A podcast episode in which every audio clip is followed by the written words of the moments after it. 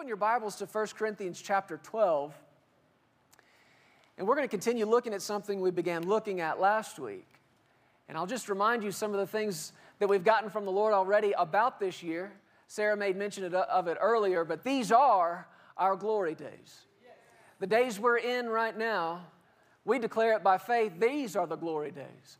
And like I mentioned to you before, we are going to stop referring to our past as the glory days.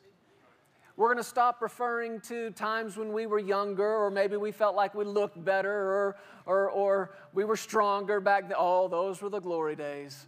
We're done with that, church. And we are declaring that the days we're in right now, not those were, these are the glory days. Can you say it out loud? These are the glory days. And we're going to see the glory of God on display in this church all year long. We're going to see His glory on display through healings, through deliverances. We're going to see His glory on, dis- on display through provision and protection, through wisdom and direction. Glory to God. He's also told us that in this year, the faithful are going to flourish. The faithful are going to be fruitful. And the faithful, by the time you come to this end of this year, the faithful are going to be so thankful. That tells me that there's going to be opportunities for every one of us this year to be unfaithful, to unhook, to disconnect. But if we will choose to be faithful in the face of the temptation to stop, and the greatest temptation you or I or anybody ever faces, it's not so much the temptation to sin as it is the temptation to stop trusting God. And everybody faces that. Because there are times it looks like it's not working. There are times it looks like your faith's not producing what you thought it would, what you thought it should.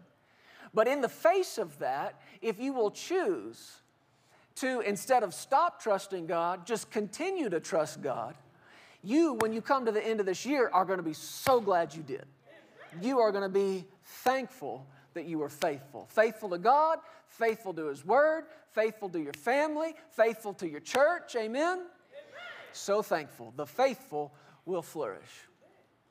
But the last thing the Lord spoke to us about this year, and this is what we're spending our time focusing on right now, I believe He simply said to us, It's grow time. It's grow time. I believe this church is primed and ready for growth in many areas, not just one or two, but in all areas. And the foundation for our faith in that comes out of 1 Corinthians chapter 12. Beginning in the 12th verse, look at this with me. And if you weren't with us last week, we'll get you caught up. These are some of the verses we looked at. The Bible says in 1 Corinthians 12 12, are you there? It says, For as the body is one and has many members, listen, as the body is one and has many members, but all the members of that one body being many are one body, so also is Christ. So also is Christ. This verse out of the New Living Translation reads like this The human body has many parts, but the many parts make up one whole body. So it is with the body of Christ. This shouldn't come as a surprise to us that the Spirit of God, writing through Paul, does here what you see really throughout the scriptures, even in Jesus' ministry. And Jesus was and is famous for this. He would use natural things to explain the supernatural in the attempt to make the unseen make more sense, he would point to things that you can see. How many times did Jesus say, The kingdom of heaven is like this? The kingdom of God is like that. And he talked to him about something natural. He talked to him about somebody sowing a seed, or he talked to him about somebody in their business and, and turning finances over to their help. And everything he's doing there is using the natural world to paint a picture of the supernatural, using what goes on in the seen to explain to us what goes on in the unseen. And that's exactly what the Spirit of God is doing here through Paul. And it is major revelation. We sort of take it for granted because we've got the luxury of 2,000 years of understanding that you know, as a group of Christians, people who are saved, people who are born again, they are now part of what's called the body of Christ. But that wasn't always understood. As a matter of fact, it came as revelation to this man that we're not just a group, we're not just a, a group of people over here that are separated from this group of people over there. We're a body. And to explain the unseen, what did he do? Pointed to what you can see. He pointed to the human body. And he said, the very same way that this body is just one body, yet it's made up of many parts, what did he say? So is the body of Christ. Just like your human body has a bunch of different parts, the body of Christ has a bunch of different members, a bunch of different parts. And what is hitting me with such force since the beginning of this year, and even going back a few weeks before we got to the end of the year, the Lord had me here in 1 Corinthians chapter 12, and He said, Read it every day, every day. Back in November, Sarah and I went away together, just the two of us, just get some rest, spend some time praying. And every day while we were gone, the Lord said, Read it. Read 1 Corinthians 12. I'd read it, and He'd say, Read it again read it again, read it again. And what came out of that was this new sense of awe and honor and this realization. And I'm going to say it to you, and it's going to sound like not a big deal to you, but it is becoming such a big deal to me. I am a part of the body of Christ. I'm a part of his body. I don't think we're living with enough awe and wonder that we are actually a part, not just a group, certainly not a cult, certainly not just a, a, a, faction or fraction of people. This is what makes us so different than the rest of this world, and it's what makes us different than every other religion. We're part of a body. We're part of a body. I am a part of the body of Christ. Now, in this body, there are no throwaway parts. You know what I mean by that? We're a body, and there are no throwaway parts in this body. I'll make a statement to you, and it may take some explaining. You are not a bookshelf from IKEA. You're saying, okay, explain. Anybody ever put one together? You ever, you ever bought the Schnirgensmargen from IKEA and, and you dig into it and you, you got 150 parts and you dig all the way through and you start putting this thing together and you get to the end of it and there's a pile of stuff you didn't use? That could either be good or bad. You have no, did I leave something out? Huh? You're not an IKEA bookshelf with a bunch of throwaway parts. Anybody in here ever, you know, try to work on your own car engine or change your own oil or something and you get under that hood and you start taking stuff apart and you got this piece here and that piece there and next thing you know you got a, a, a mound full of parts and now it comes time to put things together and you look at it and you're like do i really need that and you sort of just throw that away and you come across something well that doesn't look important so you get rid of that you can't do that with your body. Your body, this one, this physical body that you are in right now, has no throwaway parts. You can't, you can't take stuff out of here and just forget about it. Now, there may be stuff inside you, actually, I guarantee there is, parts you've never seen. And let's be honest, you don't want to. There are some parts in you that need to remain unseen. There are some parts in you, not only that you've never seen, you've got no idea they're there. You've got no idea what they do, and yet, wait for it to stop working. And you'll find out, man, I need that. There are no throwaway parts. In the body of Christ, there are no throwaway parts. I'm a part of that body.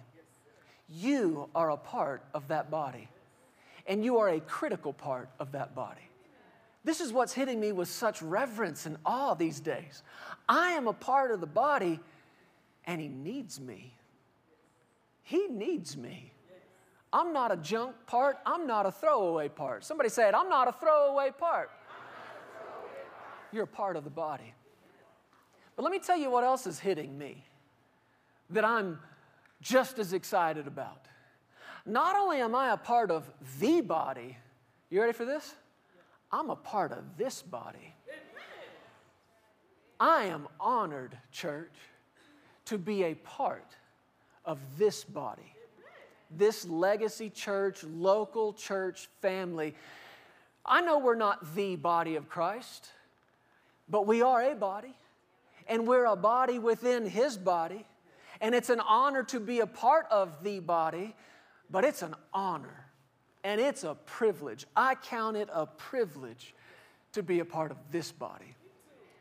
And these verses we're reading and we're about to read in 1 Corinthians 12, yes, they are about the body, but whatever applies to the body, guess what else it applies to? This body. This body. So let's read these verses because he's talking to us, he's talking about us. Verse 12, one more time. As the body is one and has many members, all the members of that one body being many are one body, so also is Christ. For by one Spirit we were all baptized into one body, whether Jews or Greeks, whether slaves or free, and all have been made to drink into one Spirit. For in fact, the body is not one member, but many. Do you hear how many times he has said that over and over? Many members, many members.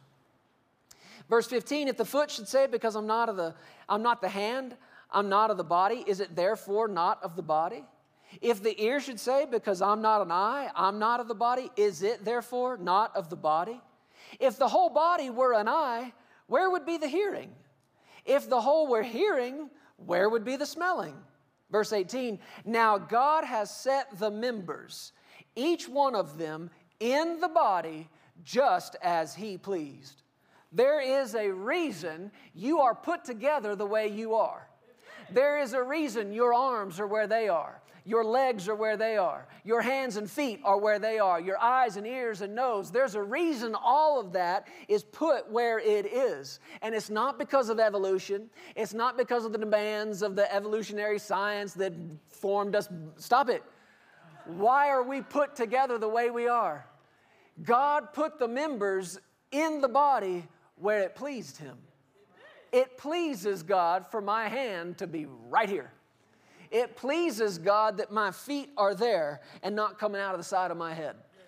There's a reason. God has set the members in the body where it pleased him, as it pleased him. Verse 19, and if they were all one member, where would the body be? But verse 20, look at it. Now indeed, there are many members, yet one body. Read it with me. Now indeed there are, say it out loud, church, there are what? Many members. One body. Many members, one body. That's the word of the Lord. I know it's in His Word. I know it's written and recorded for all men, for all time, for the body of Christ all over the world. But what's good for the body is good for this body.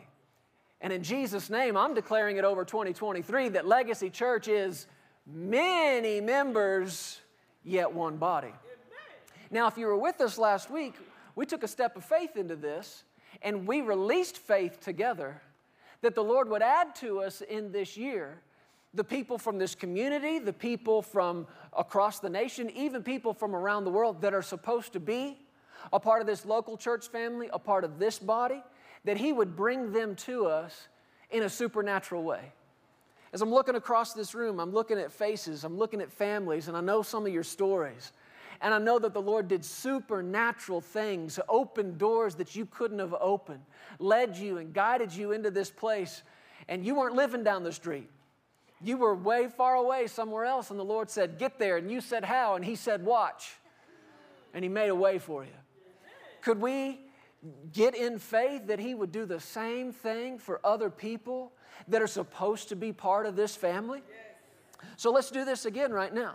If you've got an empty seat next to you, this is what I want you to do reach over and put a hand on it. You got an empty seat next to you or in front of you, somewhere around you. Put your hand on it, and we are going to declare this again together. Thank you, Lord, that He is adding people to this. Say this out loud. Speak to that chair. Say, Chair, chair.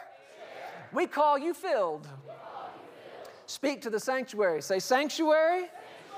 We, call you full and overflowing with many members. Heavenly Father, we thank you for hearing our prayer, bringing to us people from our communities, from across the country, from around the world. Send us those whose hearts are hurting, those who are hungry. Send us the lost, the ones that are looking for a place to call home. We open up our hearts, we open up our hands, and we open up our home to many members, many members, many members, and we receive them now in Jesus' name. Amen. Now, we're going to continue to do that as the Lord leads us, but check this out. Watch it. Your faith will become sight. If today's your first day with us, we've been praying over you. We've been asking the Lord for you. Your seat was an empty seat last week. You are the sight to our faith. Thank you, Lord. So, yes, we are believing God in this year and the years to come that we're going to be many members, but not just many members. What else? One body. Now, this thought occurred to me over the last week. Satan, our enemy, could not care less how many people come to this church. A mega church does not scare him. He doesn't care if there's 250 or 250,000. He does not care as long as they're just a bunch of members. He doesn't care as long as they're just a bunch of body parts. What's there to be afraid of if it's just a room full of parts? He doesn't care. What scares him is when those parts connect. What absolutely frightens him is when those parts join together and begin thinking and acting like a body. This is where we're headed. Yes, I believe the Lord's adding people to us. We've prayed, we've released faith, we're thanking Him for it. But even more than that, even more than you and I being a bunch of members, even, even more than us being a room full of body parts, what should we be? One body. The parts put together, thinking and acting like one body. This is what we're headed towards, church. And I'm telling you, he is so scared of this. Satan is so scared he doesn't care if it's 5,000 or 50 people. I'll tell you what really scares him two. You get two or three who come together in the name of Jesus. What did Jesus say? I'm there. I'm there. So, yes, what do we? We've got a few hundred seats set out in here, and we're calling this place full and overflowing, and that's wonderful. But I tell you, we don't start doing damage to the kingdom of darkness until we start acting and thinking like a body. Then, then we start getting things done. Amen. So that's what we're going to talk about this morning. How do we begin thinking? How do we begin acting like a body and more than just a room full of parts? Let me just read some things here that the Lord gave me and I wrote to you. 2023 this year is all about you finding where you fit. Listen to me again. This year, if you're coming to this church and you're a part of this body, then this year is all about you finding where you fit. If you're a Christian, then your life is not about finding your place in this world. Have you heard that expression before? People live and die looking, searching desperately, what's my place in this world? But if you're a Christian, your life's not about finding your place in this world. Your life is about finding your place in the body. What is my place in the body of Christ? And I want you to know that as your pastor, I am dedicating myself this year. I am dedicating myself to helping you find your place in the body of Christ, in the body and in this body. And as far as I'm concerned, and unless and until the Lord gives me some other direction, that is what my whole life is to be about this year as I stand in this office and place as pastor. It's about doing what I can to help. It's about Sarah and I and our staff and our team doing what we can to help you find your place in the body and your place in this body because you've got one and you're not a throwaway part. You have a place in this body. And you might think, well, okay, I get it, and that seems important, but is it so important that we've got to say this whole year is about that? Why, why is it really that important that we've got to devote this much time and attention to finding your place in the body? And here's the answer to that you will never know what your grace is until you find where your place is. Your grace is waiting on you in that place. And the grace of God is what you do and you make it look easy. It's His grace on you and in you that helps you, and you do things with ease that others struggle with. What is that? Well, I'm just a talented person, I'm just a gifted person. No, that's grace. Grace is the enablings, the strengthenings of God. And when you are in your place, you'll find that the grace is there to help you do what you're called to do. So, really, what I'm telling you is that my life in ministry as your pastor this year is about two things. Number one, it's about helping you find your place, so that, number two, you find that grace. We want you functioning in the grace of God on your life because there's nothing in this life more frustrating than living day after day after day under your own strength, with your own might, without any of the grace and the help of God. Anybody want some grace? Yes. Find your place. Amen. Your grace is where your place is. So we're dedicating ourselves to that this year. Now, here's what you've got to identify as soon as you start talking this way, in helping people find their place, and all of us, that includes myself, I want to know that I'm in my right place doing, doing what I'm graced to do. But it begins even a step before that, and it begins with the re- uh, revelation, realization that there's a body. How do I say this, Lord? Most, much of the rest of this world does not live with any idea that there even is a body, much less that they have a place in it. And I'm sad to say that most of the church is living like that too. And if you were to ask them, they'd say, yeah, well, you know, the body of Christ, but not understanding that they have a place in it and that their grace is waiting on them to get into that place. Finding your place in the body begins with the revelation that there is a body to be part of.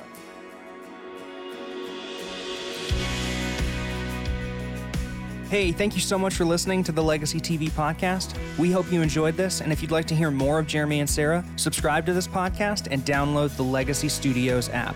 From there, you'll have access to the Legacy Television broadcast, the Legacy Letter magazine, and so much more. You can also visit pearsonsministries.com to contact us directly and find out how you can get involved with everything that's happening here at Legacy Studios. Be blessed today. We love you. Remember, you are always welcome here in the House of Faith.